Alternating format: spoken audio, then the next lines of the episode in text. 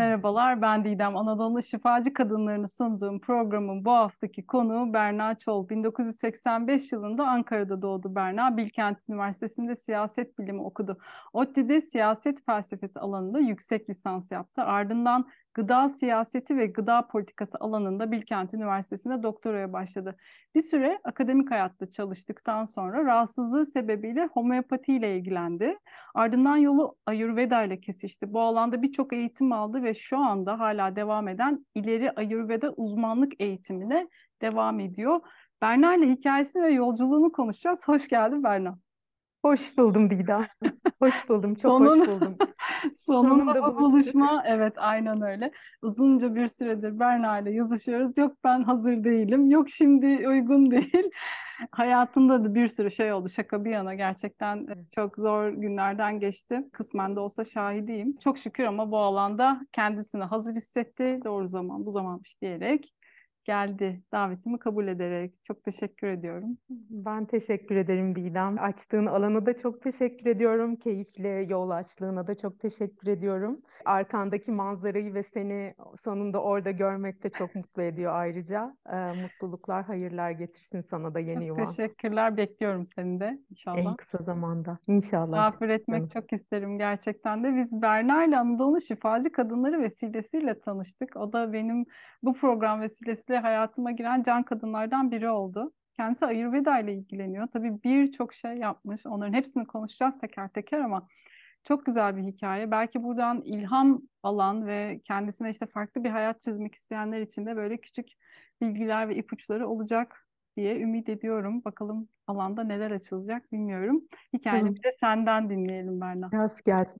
Dediğin gibi aslında çok hem süreç açısından seninle buluşmamız, hayat belki onu da konuşacağız. Ayurveda açısından da çok kıymetli çünkü hayat bir döngü ve dönüşüm süreci.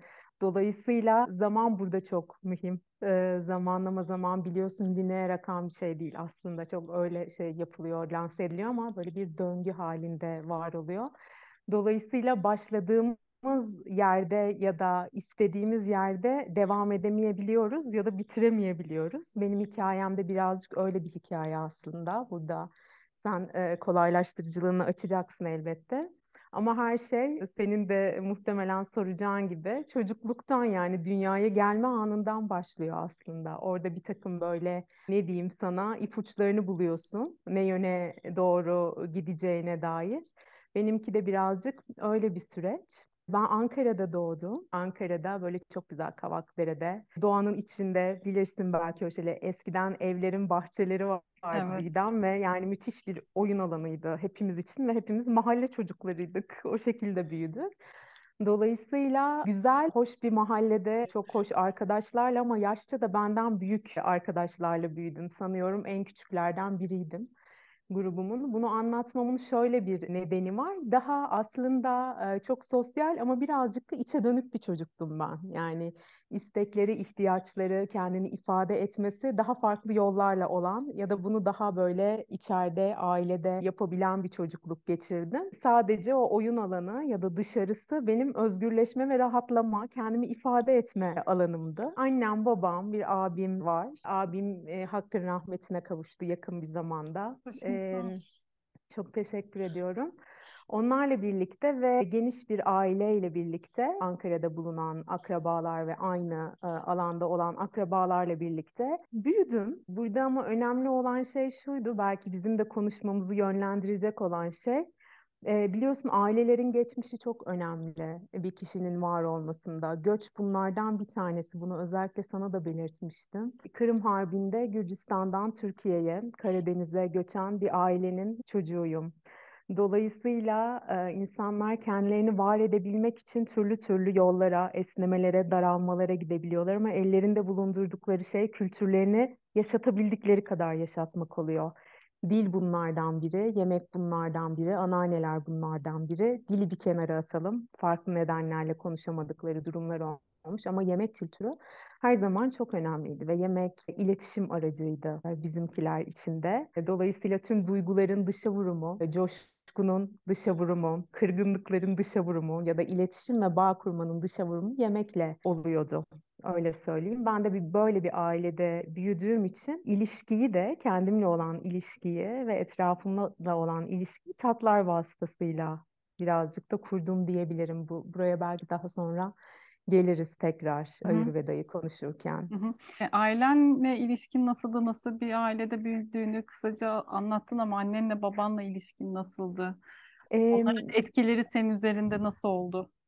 Şöyle Didem, annemle babamla olan ilişkim standart diyebileceğimiz bir yakınlıkta bir ilişkiydi. Çok kendi hallerinde insanlardı. Ama tabii özellikle babamın ve vefatından sonra fark ettiğim şey özellikle babamda. Babam çok sessiz, sakin ve kendi içinde yaşayan bir insandı. Bunu sonra sonra gördüm. Babam dinlemeyi çok severdi anlatmaktansa. Ve o tabii ki kişiye ayrı bir bilgelik, ayrı bir gözlem yeteneği, olaylara farklı bir şekilde müdahale etme ya da izleme ve ona göre pozisyon alma niteliği de veriyor. Ondan birçok şey aldığımı düşünüyorum açıkçası. Çünkü daha dediğim gibi daha içine kapalı, şimdilerin tabiriyle introvert diyorlar ya, daha böyle kendiyle olmayı da seven ve gözlem yapmayı seven bir çocuktu. Annemle de ilişkim de yani daha çok şöyle söyleyebilirim sana. Hani besleyen, önem veren, e, günlük ihtiyaçları gideren ve bir şekilde yaşamına, yaşamın ne diyeyim ben sana doluluklarına ya da işte meşgalelerine çalışan bir anneydi. Odaklanan bir anneydi. Fakat çok önemli bir şey var. Benim abimle aramda 11 yaş fark var. Dolayısıyla benim esasında yapılanmama ve büyümeme vesile olan kişi ve bana bakım veren yani birçok anlamda da duygusal açıdan, fiziksel açıdan hayatta durabilmemi ve yönümü belirleyebilmemi sağlayan bir şekilde kuzey yıldızım olan kişi abimdi. Dolayısıyla onunla zaman geçirmek, onu gözlemlemek, onun yaptıklarını yapmaya çalışmak. Yani bir rol model aslında senin Rol için. model ve şunu da diyebilirim ben sana yaşam gustosunu veren kişi de abimdi bana. Yani işte müzikle, e, yemekle, sosyalleşmeyle dolayısıyla o yoldan birazcık küçük kardeş olarak gittim ve iyi ki de gitmişim. Hayatı çok daha farklı bir şekilde kavradığımı düşünüyorum. Hı hı. E, sonrasında akademik hayat başlıyor senin için. İşte farklı alanlarda e, yüksek lisans ve sonrasında doktora yapıyorsun ve e, bir sürede üniversitede çalışıyorsun aslında. O Evet. dönemde neler oldu, neler yaşadın, ilgilendiğin alanlar da çok enteresan. Onları da ayrıca konuşacağım zaten. Ya üniversite tercihi çok şeydi. Didem bunu bilmiyorum sen yaşadın mı ama birçoğumuzun özellikle Türkiye'de yaşadığını düşünüyorum. Ben ortaokulda çok böyle haşere bir öğrenciydim. Sonrasında bir gün abimi Amerika'ya ziyarete gittiğimde havaalanında benimle bir konuşma yaptı. Dedi ki Berna nasıl bir hayat yaşamak istiyorsan lütfen ona göre kendini konumlandır ve davran. Şimdi bu çok ciddi bir şey aslında yani. Düşünsene hani 13-14 yaşındaki bir çocukla bunu konuşuyorsun. Ve liseye geçtiğimde her şey benim için çok değişmişti. Yani ilgi alanları da değişmişti. Daha sanata ve edebiyata kaydım ben. Şimdi bunu anlatmamın bir nedeni var sana. Çünkü yaratıcılığı beslemek ve kendini ifade etmek çok kıymetli ve bunun için alan tanınması da çok kıymetli. Hani okuduğum okul da buna müsait bir alandı. Daydı çok şükür. Ancak ben pozitif bilimlerde hiçbir zaman çok iyi bir öğrenci olamadım. Dolayısıyla üniversite sınavında da çok çok iyi bir puan alamadım. Normalde edebiyat okumak ya da işte konservatuar gitmek isterken kendime işte babamın da akıl vermesiyle iyi ki de öyle yapmış siyaset biliminde buldum. Çünkü hani Biliyorsun siyaset bilimi ya da hukuk çıkışlı olunca birçok alanda çalışabiliyorsun Türkiye'de. Yani hı. yazabiliyorsun. Ne bileyim hocalık da yapabiliyorsun ki böyle anlatmayı seven de bir insandım. Bilkent siyaset biliminden ben mezun oldum. O dönem tabii şöyle bir dönem. Bir yere kendini konumlandırmak istediğin bir döneme de giriyorsun. Yani ben kimim, neyim, ne yapıyorum. O bittikten sonra akademik hayat bana çok hoş geldi. Çünkü oradaki hocalarımızla ilişkilerimiz biraz daha farklıydı. Yani arkadaş ve meslektaş gibiydi. Dolayısıyla ben yine öğretmeyi sevdiğimden ya da aktarmayı sevdiğimden bir de tabii ki dünyayı bir şekilde bilimle değiştirebileceğimi düşündüğümden yüksek lisansa başladım. Orada ODTÜ'ye gittim. Orada da şunu gördüm. Ben sana hep bu konuşmada belki ifadeden bahsedeceğim. Kendini anlatmaktan, kendini bilmekten bahsedeceğim ama orada gördüğüm şey ilk aşamada beni çok irkiltti. Çünkü konuşuyorduk, anlatıyorduk, yeni şeyler üretmeye çalışıyorduk. Ama bunun kime ne faydası vardı? Yani neyi değiştirebiliyorduk kısmı. O noktada zaten sorgulamalar yavaş yavaş başlamıştı. Siyaset felsefesi çalıştım. Çok tatlı, uçuk bir hocayla bilirler çoğu ODTÜ'lüler kendisini. Kendilik felsefesi üzerine ve kendilik kuramları üzerine çalıştım. Bu yola niye girdim çok ilginç. İlerleyen şeylerde belki göreceğiz niye girdiğimde. Kendini bilmek nedir? Ben kimim? Kendilik nasıl oluşturulur? bir bütüne ulaşabilir miyiz? Ya da kendimiz olarak bu hayatta var olabilir miyiz bu sistemler içinde? Yani Bunu yüksek lisans mı başlattı bu sorgulamayı? Bu sorgulama belki hep vardı çünkü Var. dediğim gibi çok içe dönüktüm ya. Bunu farklı yollarla yapmayı deniyordum. Yani bir şeyin içine sıkışmak. Bunu şimdi akademik hayatta olanlar çok iyi bilir. Bir kuramın içine sıkışmak, bir başkasının kelimesiyle konuşmak ama orada sen neredesin gerçekten? Sen hayatı nasıl tecrübe ediyorsun kısmı. İlginç bir tabii ki şey bırakıyor böyle kalpte böyle bir minik bir katmer bırakıyor diyeyim sana. Sonrasında orada tamamladıktan sonra Bilkent'e geri dönmek istedim. Çünkü orada asistanlık imkanım vardı. Epey süre Bilkent'te hem çalıştım hem okudum hem öğrencilerle ilgilendim. Ancak oradaki şeyde de şunu hissettim Didem. Şimdi dün de seninle konuştuk ya da bugün de hatırlamıyorum akademik hayat kurumsal bir hayat mı diye ama gerçekten kurumsalmış çünkü insan ilişkileri çok farklı Didemciğim. Yani hiyerarşi, dışlanma, nasıl söyleyeyim, e, kendinden olmayanı anlamaya çalışmama, çalıştığım alan gereğiyle de biraz sıkıntı çektim ve oradan yeterliliğimi vermeden hop, uzaklaşıp ODTÜ'ye geri döndüm ama hiçbir zaman da şeyi bırakmıyorum fark ettiysen. Akademik hayatı Evet. bırakmıyorum çünkü kendimi bilmiyorum. Yani ne yapacağımı bilmiyorum. Dışarıda ne yapabilirim? Hani bunu Hmm. dinleyenlere de belki bir şey olur. Çünkü boşluk ya da bir ara vermek çok korkutucu geliyordu. Oh. Konfor alanımda sürekli bir şeyler yapmak, üretmek, yazmak, çizmek. Ama bu bana acı verir hale geldi ve sağlık problemlerim aslında benim o dönemde başladı. Şimdi yeni yeni bunlar aklıma geliyor, silmişim galiba. Şeyi hatırlıyorum yani ağlayarak orada var oluyordum. Yani bir derse giriyorum, bir şeyler anlatılıyor ya da bir sunum yapmam gerekiyor. Gözümden yaşlar akıyor. O kadar orada değilim ki aslında. Yani hani ben ne yapıyorum gerçekten sorguladığım bir süreçte. O süreçte yavaş yavaş araştırmaya da başladım. Ne yapabilirim acaba diye. Ama birazcık böyle bir ara verdim. O arada henüz ODTÜ'ye geçmeden önce şeyle tanıştım. Senin dediğin gibi homeopatiyle tanıştım. Nasıl oldu inan bilmiyorum Didem. Yani şunu da söylemek lazım. Bunu bir kısmımız yaşıyordur. Bazen bilmeden bir yerde oluveriyorsun ya da bir mesaj geliyor ve orayı takip ediyorsun Evet, aslında, evet, değil doğru. mi? Hı hı. Yani iç sesini dinlemek ya da birazcık bırakmak şurayı ve bu- Ya. buraya çıkmak, kalbe çıkmak çok kıymetli bir şey. Tabii ki çok korkuyordum çünkü gelirim yok oldu birden. Yani Hoş evet çok o bir gelir de değildi ama yani ne, yapacağım, ne edeceğim elimdeki bir kısım aa, biriktirdiğimle kendime ne katabilirim diye.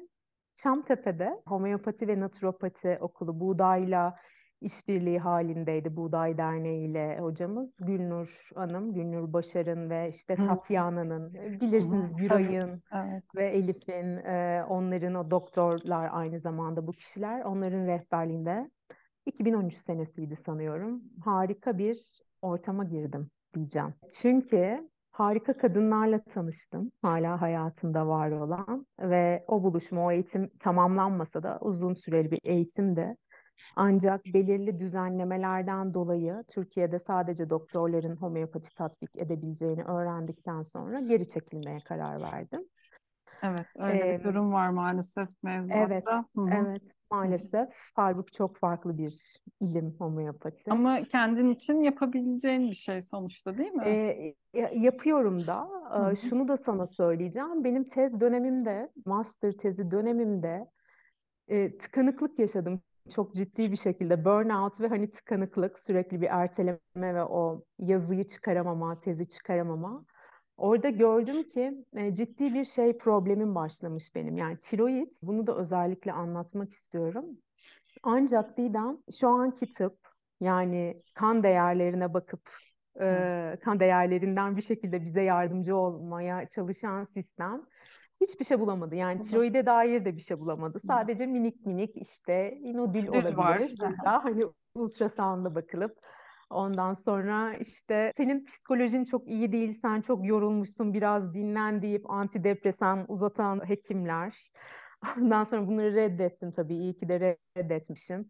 Ama o dönem gerçekten ciddi kalp çarpıntılarım, ciddi biçimde çift görme, şimdi bunları da belki konuşuruz. Kafa, saç diplerim yanıyordu falan. MR'lar işte MS'ten şüphelendiler, Graves'ten şu yani bir de bunlarla hani uğraştığım bir dönem. Ve türlü türlü böyle şey doktora gidip gelme ve ben çok yoruldum hani o Hı-hı. sürede.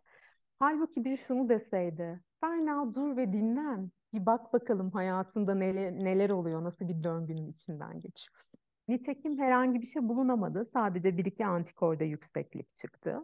Ve ben homeopati e, okuluna gittiğimde, naturopati okulunda bana Ankara'da şimdi çok can dostum olan e, hem psikolog hem homeopat olan arkadaşım Ferhan'ın numarasını verdi Gülnur Hanım. Ferhan bana yapısal remedimi uyguladığında tabii çok ciddi bir anemnez alıyorlar. Bir iki saatlik biliyorsundur. Evet. Sana şöyle söyleyeyim. Kalp ilacı kullanıyordum kalp çarpıntılarım için. Ee, işte e, insülin direnci için bir ilaç, onun için bu ilaç falan.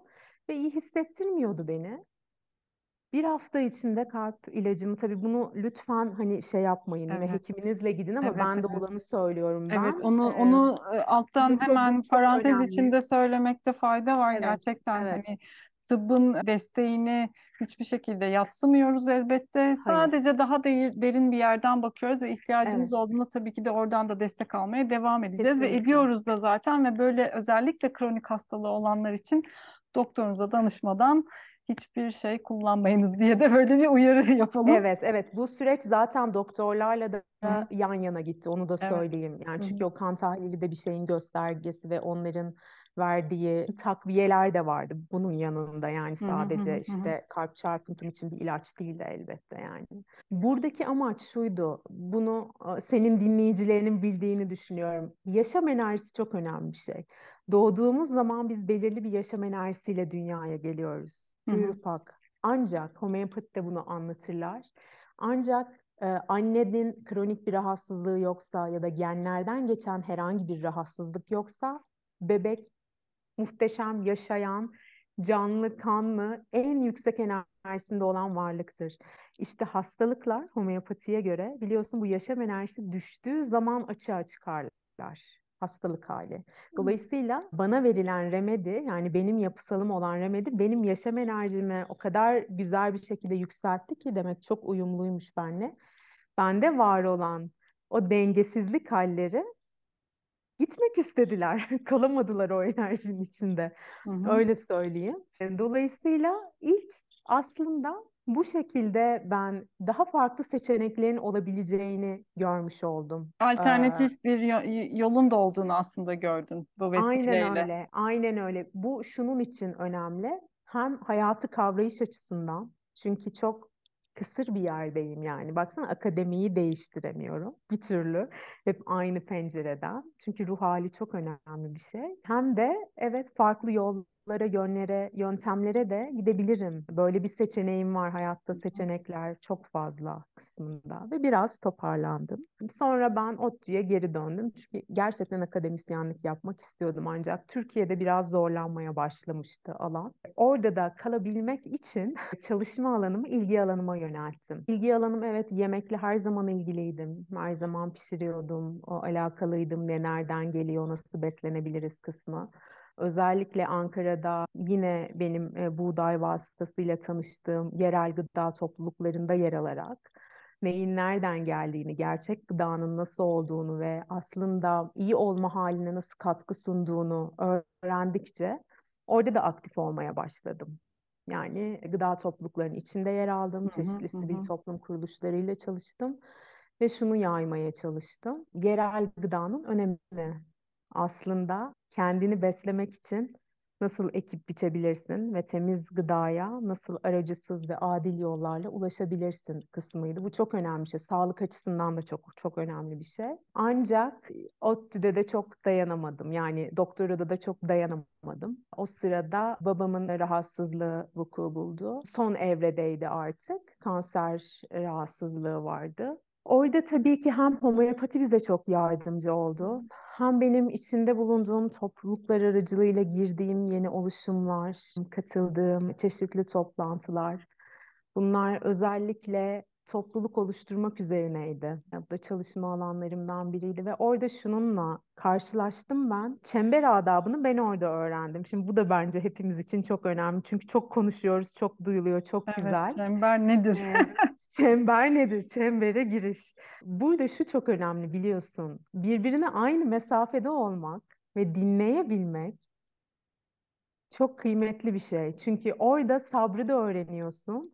Orada daha meraklı ve yargısız bir alandan kendini ve diğerini dinlemeyi de öğrenebiliyorsun. Orada hayatı bir gözlemci olarak da görebiliyorsun. Yani hayatta birçok şey olabilir. Hastalık olabilir, işsizlik olabilir, sıkıştığın noktalar olabilir. Ama dur bir dinle ve o sana ne anlatıyor? Onun seninle derdine ya da karşıdakinin sıkıntısı ne? Bu benim için çok büyüleyici bir şeydi. Çünkü orada şunu gördüm ben. Akademik hayatta bulamadığım ve kendimi ifade edemediğim belirli bir hiyerarşinin içinde kalıp sürekli üretmek, sürekli farklı bir şey e, yapmak, yaratmak e, zorunda olduğum, beni sıkıştıran haller şuna geldi.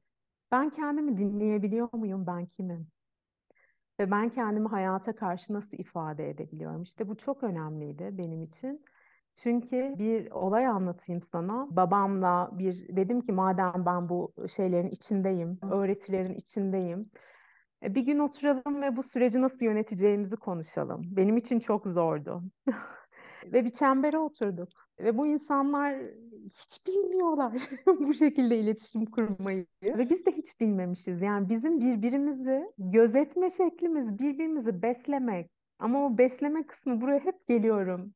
İşte sana şunu aldım, bunu ye kızım. İşte sana bunu yaptım, bunu ye kızım. Yani bu geniş ailede de böyle.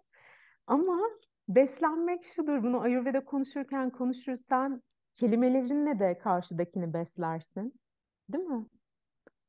Durup dinleyerek de beslersin. Yaptığın hareketlerle de ve hislerinle de beslersin. Dolayısıyla çok şükür her adım attığım yol o belirsizlikler içinde bir şeye hizmet etti ve e, orada şunu da gördüm. Babam ilk defa beni tanıdığının ya da benim tanımadığı yönlerini keşfettiğini anladım. Aa sen neler yapıyormuşsun, sen neler biliyormuşsun Berna.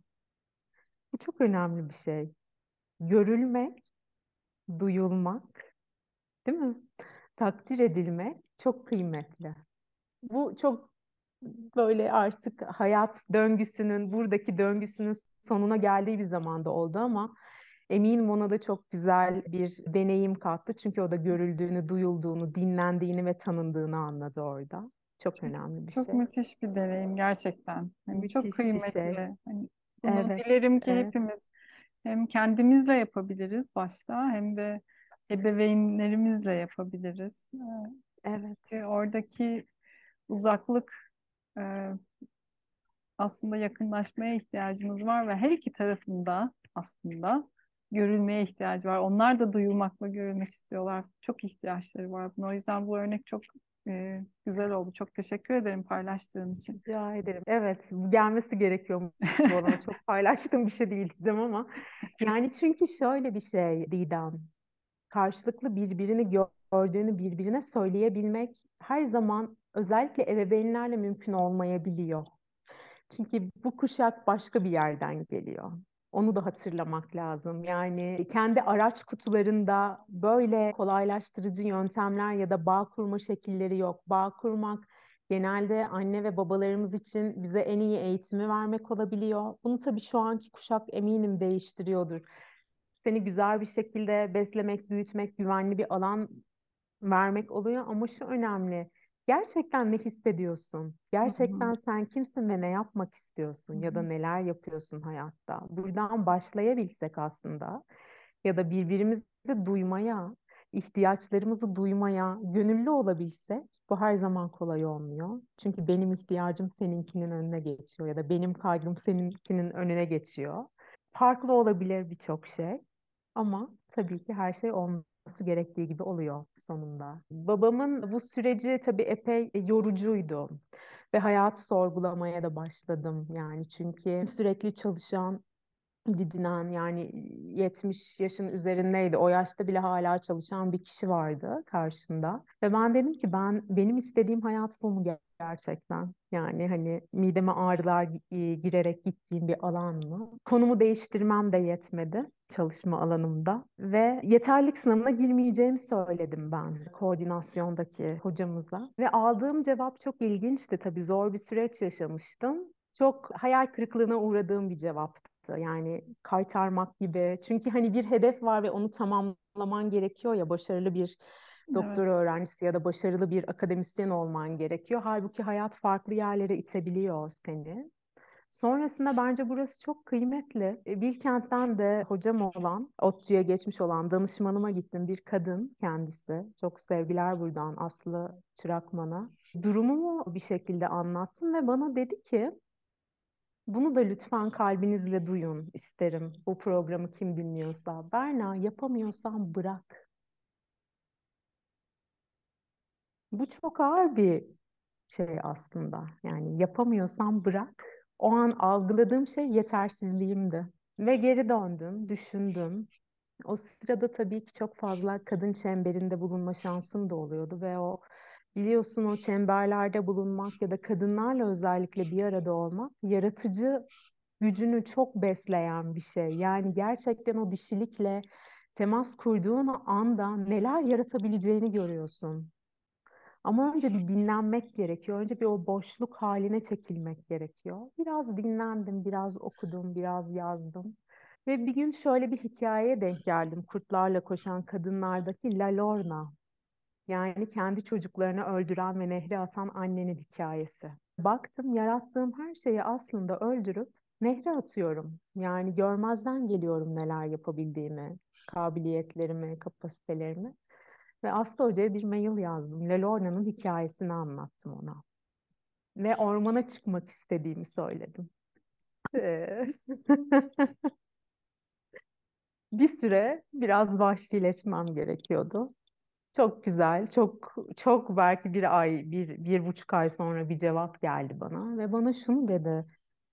Berna, ormana çıkmak istiyorsan ve hayatı keşfetmek istiyorsan bırak bu hayat senin an be an yaşa ve yaşadığının farkına var.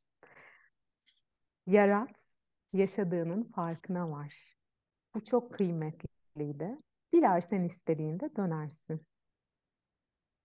Çok güzel bir şeydi benim için bu. Destekti. Tabii o dönemde sağlığım gerçekten iyi değildi. Yani şöyle içsel sağlığım iyi değildi. Ve ben çıkmaya başladığım andan itibaren kendime geldim ormanda. Yeni şeyler keşfettim. Peki ee, seni bu ayır... korkutmadı mı e, Berna? Yani e, genelde hep sorduğum bir soru oluyor. Bu sen zaten biliyorsun programı dinlediğin için. Orada neler oldu? Seni Şimdi... korkutmadı mı? Korkuttu canım korkutmaz mı? Hareket ederim. Dondum yani ben bayağı dondum bildiğin. Tabii. Ee, sen oradan e, hani ne hissettin? Ee, çünkü işte o anda o şu anda olduğu yerde her nerede dinliyorsa şu anda olduğu yerde sıkışıp kalan o senin hissettiğin benim hissettiğim şeyleri hisseden ama ne yapacağını bilemeyen insanlara ne yaşadığını Anlat lütfen. Ve sonra Şunu bunun söyleyeyim. üstesinden, bunun içinden nasıl geçtin? Yani orası nasıl açıldı senin için ve sonra yol nasıl ilerledi? Şimdi şunu söyleyeyim ben sana. Bunu sen de belki sen de hatta katmak istersin. Bilinmeyen çok korkutucudur ve o panik alanı yaratır ve seni panik alanına sokar. Çünkü bilmiyorsun ve orada çok ciddi bir belirsizlik var. Bir de bilinen alan var. Orada nasıl bir alan? Bir düşün her zaman olmakta olduğun alan. Dursan da, donsan da, endişeyle var olmaya çalışsan da, kalp krizi de geçirsen, tir tir titresen de o alan inanılmaz konforlu. Çünkü sen onunla yaşamaya alışmışsın. Yani e, bak şimdi benim sürecime hayatım okuyarak ve hani akademide geçmiş. Çünkü hani kopuyorum bir yerden diyorum ki bura bana göre değil. Gidip başka bir programa başlıyorum ve hani kendime bahane çalışıyorum. Tamam işte burada ben e, gıda çalışmaları yaparım, onu yaparım, bunu yaparım. Ama bir nokta geliyor. O noktada farklı duyumlar başlıyor. Bedeninde de başlıyor bu duyumlar. Yani hasta oluyorsun Didem. Yaşam enerjin gerçekten yerle bir oluyor ve üretemiyorsun da. Yani şimdi ben kendi alanımdan konuşursam ben e, yeni fikirler bulup yeni makaleler yazıp onları yayınlamak zorunda olan, tamam? Aynı zamanda öğrencilere de rehberlik etmek durumunda olan bir e, asistandım hani diyeyim. E, Bilkent'teyken özellikle bunu bahsediyorum.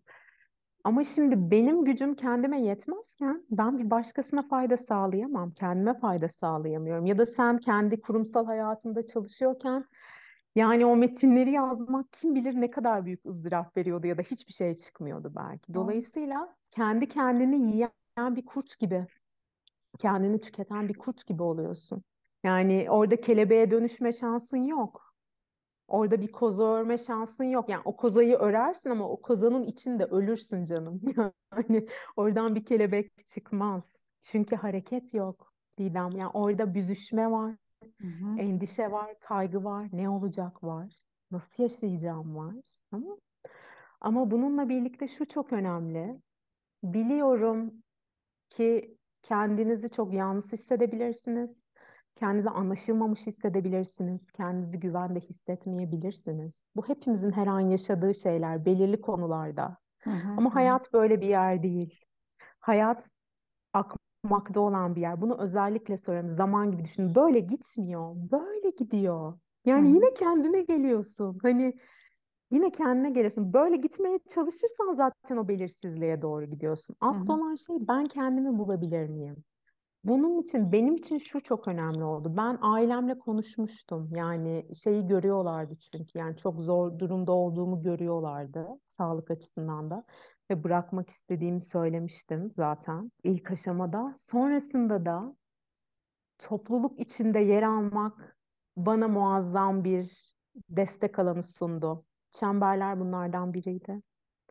Çünkü orada korkmadan tüm yaralarımla kendimi ifade edebiliyordum. Tüm güçsüzlüklerim, yetersizliklerim, Hı hı, öfkem, her neyse o naiflik.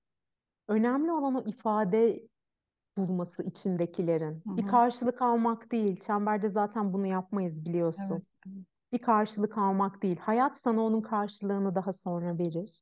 Bu çok önemliydi benim için ve tanıştığım insanlar çok kıymetliydi. Hı hı, hı. Ve hep aradım. Yani aramaktan vazgeçmedim. Peki Yani burada şunu soracağım. Ne istediğini biliyor muydun? Ee, akademik hayattan ayrıldığında ya da ayrılma kararı aldığında. spesifik olarak bilmiyordum ama şunu biliyordum. Ee,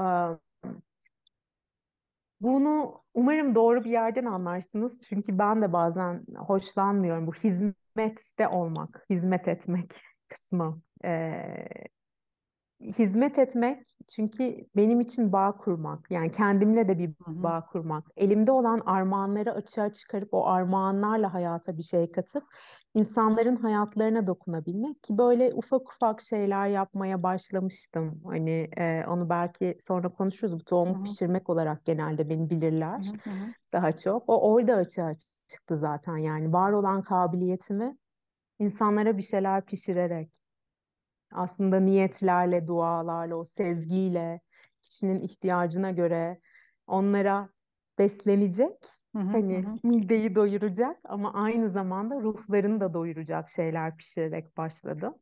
Bu benim için çok kıymetliydi. Çünkü ben bu bağı e, yemek ve tatlar üzerinden kurabileceğimi biliyordum. Hı hı. E, şu var, e, bir atölye düzenlemiştik. E, bahsetmiştim sana Buğday Derneği aracılığıyla kadınlar üzerinden. Ve orada bir e, şey çıktı e, benden bir atölye çıktı tohumu pişirmek. Hı Bir hı. malzemeyi alıp onun hikayesini dinliyorduk. Tamam? Şimdi kendimize açık olmamız kolay olmuyor. Şimdi dedin ya sen nasıl hani çıktın bu korkudan diye. Bazen karşımızda birinin olması gerekebilir. Bu Didem olabilir. Didem'in hikayesi olabilir. Ya da Didem olmazsa direkt bağ kuracağımız, etrafımızda kimse olmazsa içtiğimiz şey, dinlediğimiz şey, ama yediğimiz şey. Bunun hikayesi olabilir. Oradan aslında kendimizi nasıl beslediğimize doğru bir yolculuğa çıktık. Sadece bir elma üzerinden düşün. Çok Hı-hı. önemli o yüzden yemek.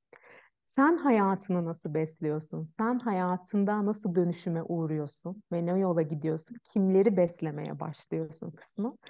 Bu çok çok önemli. E, bu tabii armağanları sununca, sunmaya başlayınca etrafın da gelişiyor. Lütfen buna da açık olun. Yani e, çok kötü hissediyor olabilirsiniz. Kendinize kötü hissetme zamanını verin. Kaygının zamanını verin. E, belki öfkenin zamanını verin. Ama şunu da bilin. Her zaman sizin yaşadığınızı yaşayan, deneyimleyen bir sürü can var. Bu illa insan olmak zorunda değil. Evet, Bu bir evet. hayvan da olabilir. Yani hayatla bağ kurmak, kurabilmek çok kıymetli. Hı hı, hı. Ee, bunun için ama biraz enerjiyi yükseltmek. Orada hep homeopati bana yardım etti. Onu sana Hı hı. söyleyebilirim yani. Evet, burada da tabii Ee, kişinin kendisinin kendisine iyi gelen e, yöntemleri bulması çok kıymetli. Oradan şifa akıyor zaten. Ben burada şeyi evet. sormak istiyorum. Hı, E, oraya da hani anlatmak için yer kalsın diye. Ayurveda ile tanışman nasıl oldu? Ve Ayurveda nedir? Orada neler yapıyorsun? Biraz onları da anlatır mısın? Tabii tabii anlatırım seve seve. Şimdi Ayurveda ile tanışmam da aslında benim 2014 senesinde oldu. Ee, bu e, topluluk oluşturma e, pratiklerini biz e, Bayramiç'te, Çanakkale, Bayramiç Yeniköy'de bir toplaşma hı, olmuştu. Orada şeyleri gözlemledim ben. Gerçekten doğanın döngüsü nasıl bir şekilde devir daim ediyor. Hayvanlar, işte bitki, toprak nasıl oluşuyor yani bu, tüm bu şeyler arasındaki bağ, varlıklar arasındaki bağ. O noktada da çok ilginç bir şekilde e, bir arkadaşım yine şeyi fark ettim orada ben. E, iyi değilim ve kendime gelmem gerekiyor bedensel olarak da ama. Ve e, yine inan bilmiyorum nasıl oldu. Sadece dengede hissetmediğimi biliyordum ve dengeye gelmeye ihtiyacım vardı. Yine çok sevgili arkadaşım, e, homeopatım da olan Judith'ten bahsetti bana, Judith Artsma. Ondan bir Ayurvedik konsültasyon aldım ve o çok fazla şeyi değiştirdi. Çünkü beni bana anlattı Judith. Yani ne durumda olduğumu, dengeden nasıl şaştığımı, neler yapmam gerektiğini. Bunu yapan kişi aynı zamanda bir tıp doktoruydu. Bu da çok hoş bir şey. Ve aslında bana şunu söyledi. Berna yapabildiğin kadar. O Ama çok çok kıymetli bir cümle. yani Hepimiz için yapabildiğimiz hepimiz için. kadar yani. Evet, evet. Yapabildiğin kadar. Şu an bak böyle bir durumdasın, dengeden şaşmışsın. Anlatırız o ne demek oluyor. Ama e, o dönem çok geziyordum senin gibi. Sürekli bir yerlerdeydim. Bir çiftlikte, işte farklı bir yerde vesaire. E, dedi ki bir kendine bir rutin oluştur lütfen. E, ve o rutini takip etmeye çalış. Hani bunu yaparken elbette çeşitli bana Ayurvedik ilaç diyeyim. Ee, onu da anlatırız ne olduğunu. Belirli destekler verdi ama bununla birlikte belirli rutinler de oluşturdu. Ve bunu yaparken keskin bir şekilde yapmamam gerektiğini. Çünkü hani biliyorsun hazır değilsen bir şeye e, ben danışanlarda da onu söylüyorum. Ya buraya istekli ve niyetli geliyorsunuz ama zorlamıyorum. Kendinizi gözlemleyin. Ne kadarını yapabiliyorsanız. O çok önemli. Ve bayağı şey değişti. Yani o yaşam gücü tekrar yerine geldi ve ben e, belki o bilme isteğinin de verdiği iştahla araştırmaya ve okumaya başladım. E, ve sonrasında 2016 senesiydi. E, bir kitap okudum ben. Vasant Lat'ın, Doktor Vasant Lat'ın. Kitabı içtim resmen. Yani yine burada Kitabın şey ismini söyler misin merak Doktor eden? Vasant Lad'ın, e, bu arada ben de hani bana Türkçe kaynak soran çok oluyor. E, ben şu an için bu kitabı öneriyorum kişilere en azından giriş niteliğinde. Doktor Vasant Lad'ın Ayurveda. Bu kadar Bu kadar. Tamam. kitabın adı. Yani İlgilenenler olursa hani okusunlar. Evet temel prensipleri doğru yerden edinmiş oluyorsunuz. O hı. çok önemli çünkü hı. Bilgi yayılıyor ama ne doğru ne yanlış onu bilemeyebiliyoruz. Özellikle böyle daha e, popüler olan popülerleşmeye başlayan yaklaşımlarda. E, sonrasında da o, o kitap beni o kadar etkiledi ki ilginç bir rüya gördüm. Şimdi farklı bir yere gideriz ve burada şey çok önemli. Bilen bir alan var. İçimizde de zihnin ötesinde bilen bir alan var. Oradan sonra 2016 yılında Ankara'da bir eğitim açılmıştı.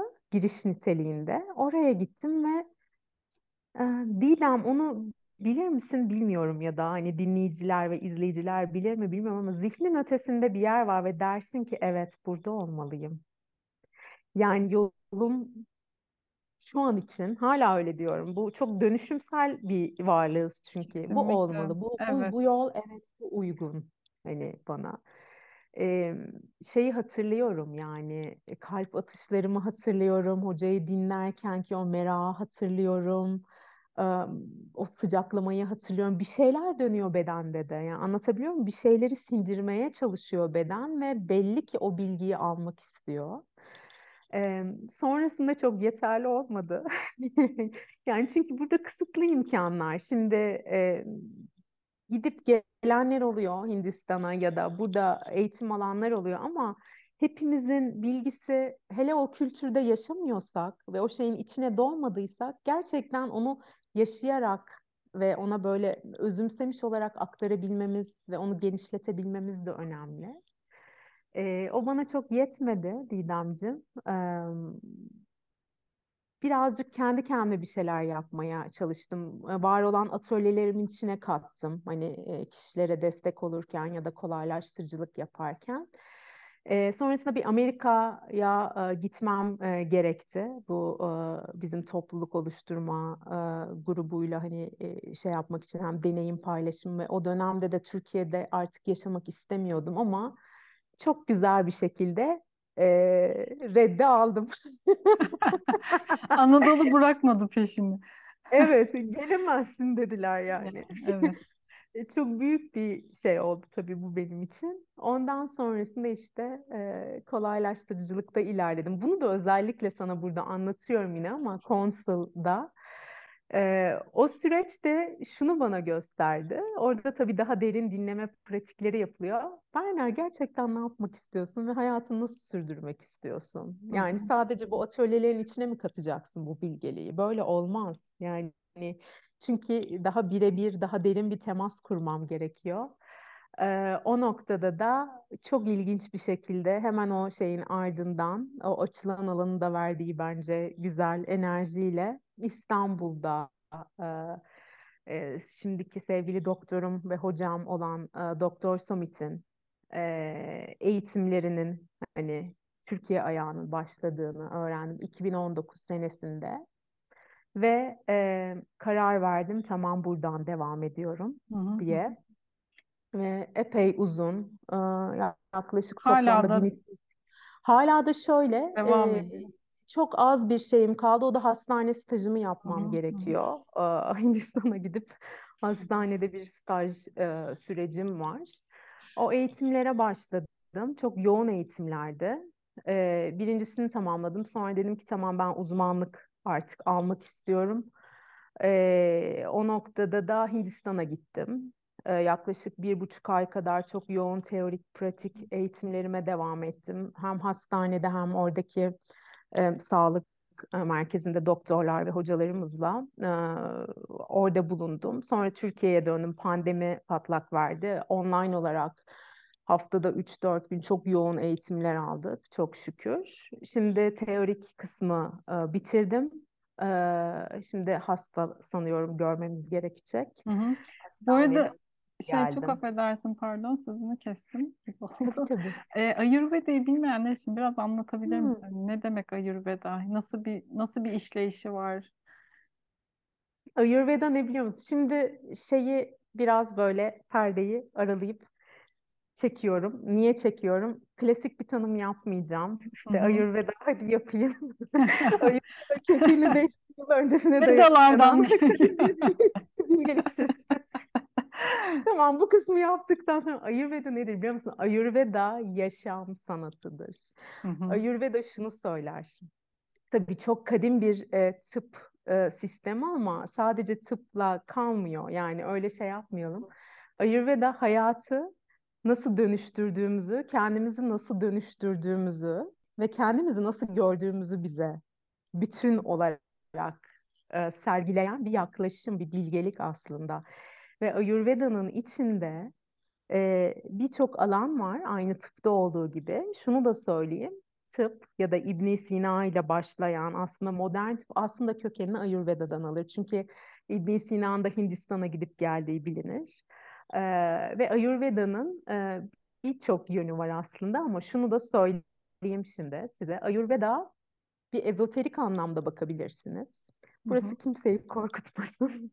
yani buna tasavvufi yön gibi de bakabilirsiniz. Hani Zaten e, çok benzerlikler var, inanılmaz. Çok benzerlikler tabii, tabii. var. Evet. Yani çünkü şeyde de mizaçlar vardır bilirsin İbn Sina'da ya da evet. tasavvuf ehillerinin takip ettiği tıp sistemlerinde. Bir de daha um, birazcık daha ne diyeyim tıbbı düşünün. E, oradaki gibi branşlaşmış. Ancak burada e, kişinin kendi hayat potansiyelinin en yüksek şekilde yaşayabileceği alanı o kişiye sağlamaktır. Hmm. Ayurveda'nın e, asıl amacı. Bu da Ve nedir? kendi mizacına göre, kişinin kendi evet, mizacına ha, göre. Oraya evet. da geleceğim şimdi. Buradaki e, amaç da şudur, yani söylediği şey Ayurveda'nın. E, kişi mutlu, tamam Mutlu ve tatminkar bir hayat yaşayacak. Yani kendi hayatının sanatçısı olacak. Ama bunu yapabilmek için Ayurveda aslında dört diyelim ya da beş diyelim açıdan bakar. Fiziksel denge, özellikle dengenin altını çiziyorum. Denge çok önemli. Fiziksel dengen, fiziksel sağlığın yani ruhsal sağlığın, zihin, akli sağlığın, tamam Sosyal çevredeki sağlıklı ilişkilerin, bir de ne? O birazcık daha hani şeye kayalım diğer tarafa. Enerji bedenindeki sağlığın tamam. bunların hepsinin dengede olması gerekiyor. Ve bunu nasıl söylüyor? Şimdi kendimle bağdaştırayım ya da o doğada hani gözlemledim ya ben olanı biteni. Bunu yaparken Ayurveda kişiyi dengeye getirmeye çalışır ve aslında kaynağını doğadan alır. Yani doğadaki malzemeleri kullanır senin için. Hı. Bu da ayrı bir alanıdır. Yani ayurvedik farmakolojiye gireriz burada. Modern farmakolojiden birazcık daha farklı. Yediğin her şey senin ilacın ya da senin zehrin. Önemli olan miktarı senin mizacına uyup uymaması ve o anki dengesizliğini dengeleyip dengelememesi. Şimdi bunu bir yana koyalım. Hastalık var mı Ayurveda'da? Bence yok. Ben öyle demiyorum. Dengesizlik hali var. Hmm. Ama hı. çünkü şöyle der Ayurveda.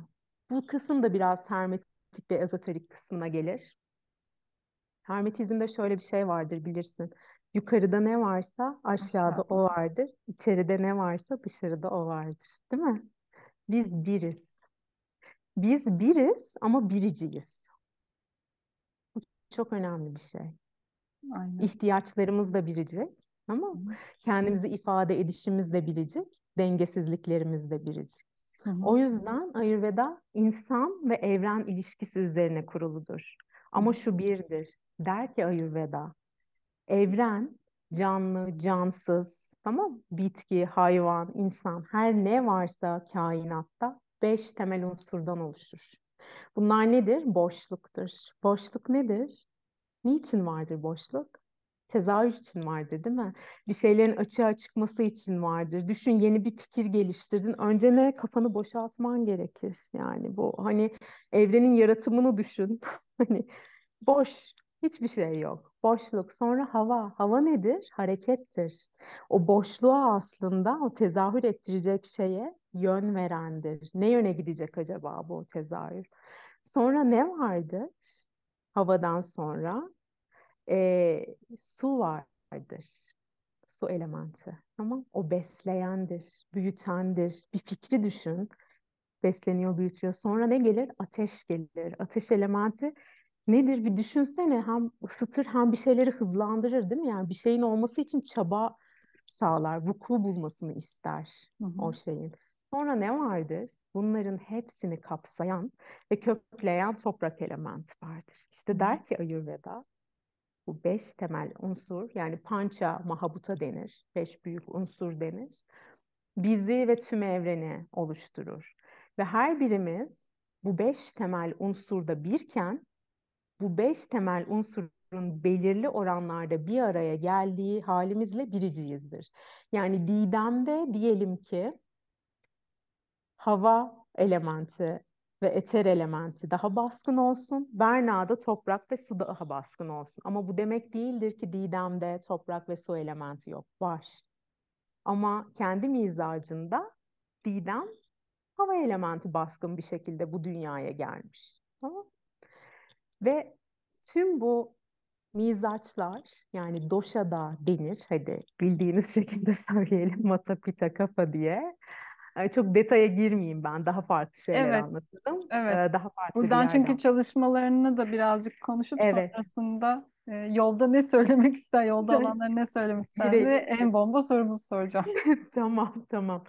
Dolayısıyla hastalıklar da Didem ya da o dengesizlikler de bu elementler arasındaki şeyden, dengesizlikten meydana gelir. Bazen havamız artar, bazen ateşimiz düşer. Ee, bunların hepsi aslında o bizdeki yaşam gücünün konuşmuştuk ya dengesini sarsan şeyler. Hı hı. Dolayısıyla Ayurveda e, aslında bu beş temel element üzerinden kişinin tüm bütün sağlığına yani bütün iyi olma haline odaklanan ve bunun için çeşitli yollar, özellikle tatlar burada çok önemli. Yediğin, içtiğin ve onların her bir tadı. Çünkü tatlar aynı zamanda bizim ilacımız. Neyi nasıl Hı hı. e, sindirdiğimiz, nasıl tad aldığımız, nasıl dönüştürdüğümüz hep bunlarla alakalı. Hı hı. Bunları da aslında Ayurveda tedavi ya da iyileştirme safhasında e, kullanış. Hı hı. Peki sen e, yani biraz da yaptığın çalışmalardan kısaca bahsedelim çünkü programın sonuna doğru yaklaşıyoruz. Hı hı. Hem yaptığın çalışmalardan hem de önümüzdeki dönemde yapacağın e, projelerden kısaca bahseder Tabii misin? bahsedeyim tabii. Şimdi buradan şeye girelim o zaman. Ben em, hem seminerler e, tekrar vermeye başlayacağım. Biliyorsun yoğun e, bir süreçteydim. Ancak tekrar geri dönüyorum. Hem e, Ayurveda ile ilgili özellikle e, döngüsel yaklaşmak çok önemli hayata Ayurveda'da. E, şu an örneğin erken kış döngüsündeyiz. E, bedenlerimizde uyumlayabilmek için var olan döngü ve evrenle e, bu döngüler üzerinden genelde seminerler veriyorum. Ama bunlar e, ilk aşamada bir Ayurveda'ya giriş niteliğinde. Çünkü Ayurveda'yı bilmeden ve anlamadan o prensipleri kendimizi hayata uyumlamak ya da kendimize uyumlamak çok mümkün olmuyor. Hı hı. Ee, Böyle seminerler olacak. Ee, Ocak ayında ama e, şimdi yakın bir tarihte e, daha çok his ve beden farkındalığı üzerine çalıştığım ve Ayurveda'yı merkeze aldığım tatlar ve elementlerle kendimize yolculuk diye bir e, 6 haftalık hatta 7 haftalık tanışma kısmıyla bir e, toplaşmamız olacak. Ee, Online mı daha peki? Online olacak, evet. Şu an için online. Daha kısıtlı e, sayıda e, çalışıyorum ki daha direkt e, iletişim kurabilelim. Çünkü yine Hı hı. orada bir çembere oturacağız ve o şekilde hem hayatı hem böyle kendi tadımız, tuzum, tuzumuz nasıl ona bakacağız. O döngüde nasıl ilerliyoruz ona Hı hı. bakacağız. Ee, onun dışında e, rehberliklerim oluyor. Yani danışmanlık demek çok istemiyorum ben. Ee, sana da Evet, söylemiştim. mevzuat Ee, gereği. Ee, mesela e, bireysel olarak ben bir dengesizlik ya da bir sıkıntı hissettim diyelim. Sen bana e, Ayurveda alanında rehberlik e, yapabiliyorsun, değil mi? Evet, ya bunu hem eğitimim e, şu an için yeterli, hem sertifikalarım vesaire yeterli hani bu konuda. Ama onun haricinde de e, benim e, çalışma alanım Ayurvedik beslenme ve hayat biçimi danışmanlığı Hı hı. üzerine. Hı hı. Bana başvurduğun takdirde önce seni dinliyorum tabii yani böyle iki buçuk, üç saatlik bir Hı hı. aslında bir buluşma Hı hı. oluyor. Hı hı. Çünkü burada var olan sıkıntın ne ya da dengesizliğin ne, Hı hı. doşan hani senin mizacın ne ona bakıyoruz. Onun üzerinden e, böyle daha derin bir konsültasyon aldıktan sonra seninle e, tekrar buluşup e, sana hem hayat tarzı düzenlemen hem Ayurvedik açıdan e, menü e, demeyeyim ama yani beslenme düzenlemen açısından hı. yardımcı oluyorum. Onun dışında da nelere ihtiyacın varsa hı. yine o konuda sana eşlik ediyorum. Hı. Özellikle hani kolaylaştırıcılık açısından. Eee, Şimdilik bu şekilde eee, önümüzdeki dönemlerde zaten hani takip ederlerse o paylaşımları görürler ama açtığım Bunları açığa nereden paylaştığını da söylersen söyle oradan. ha tabii ki eee, şimdi belki yazarız onu Onu yazacağız açıklamaya. Aynen sen de söylersen tekrar pardon. Tabii tabii tabii. Instagram'dan Ayuş Ayurveda'ya a, girebilirler. Orada ben hem Ayurveda ile ilgili bilgileri yani kitabi notları e, Hı hı. Asıl ana kaynaklardan Hı hı. Hem döngüler üzerine e, rehberlik orada bulabilirler. Ama şunu söylemek istiyorum Didem, bu bence çok önemli. Lütfen e, genel geçer verilen tavsiyelerle ilerlemeyin. Çünkü hepiniz biricik ve özelsiniz. Hepinizin elementleri de biricik içinde bulunduğu. Dolayısıyla genel geçer olan şeylerden kendinizi uzaklaştırın ve e, birebir lütfen bir danışmanlık ya da bir rehberlik alacaksanız alın. E, çünkü sizin rahatsızlığınız ya da dengede olmadığınız alanı kimse bilemez. Dolayısıyla ciddiyetle yaklaşılması gereken çok önemli bir konu bence bu. Ee, oradan takip edebilirler. Tohumu pişirmek zaten bir kısım e, insan biliyor. Oradan da ben paylaşıyorum. Instagram'da. Ama Ayuş Ayurveda asıl Ayurveda ile ilgili olan Hı hı. kaynak diyebiliriz. Hem Hı hı. okumak, öğrenmek için hem de takip etmek için. Harika. Bu arada ben tüm bu adresleri açıklama kısmına da yazacağım. Oradan da takibe alabilirsiniz Berna'nın çalışmalarını. Ve en önemli soruya geldik. Yolda olanlara ne söylemek istersin?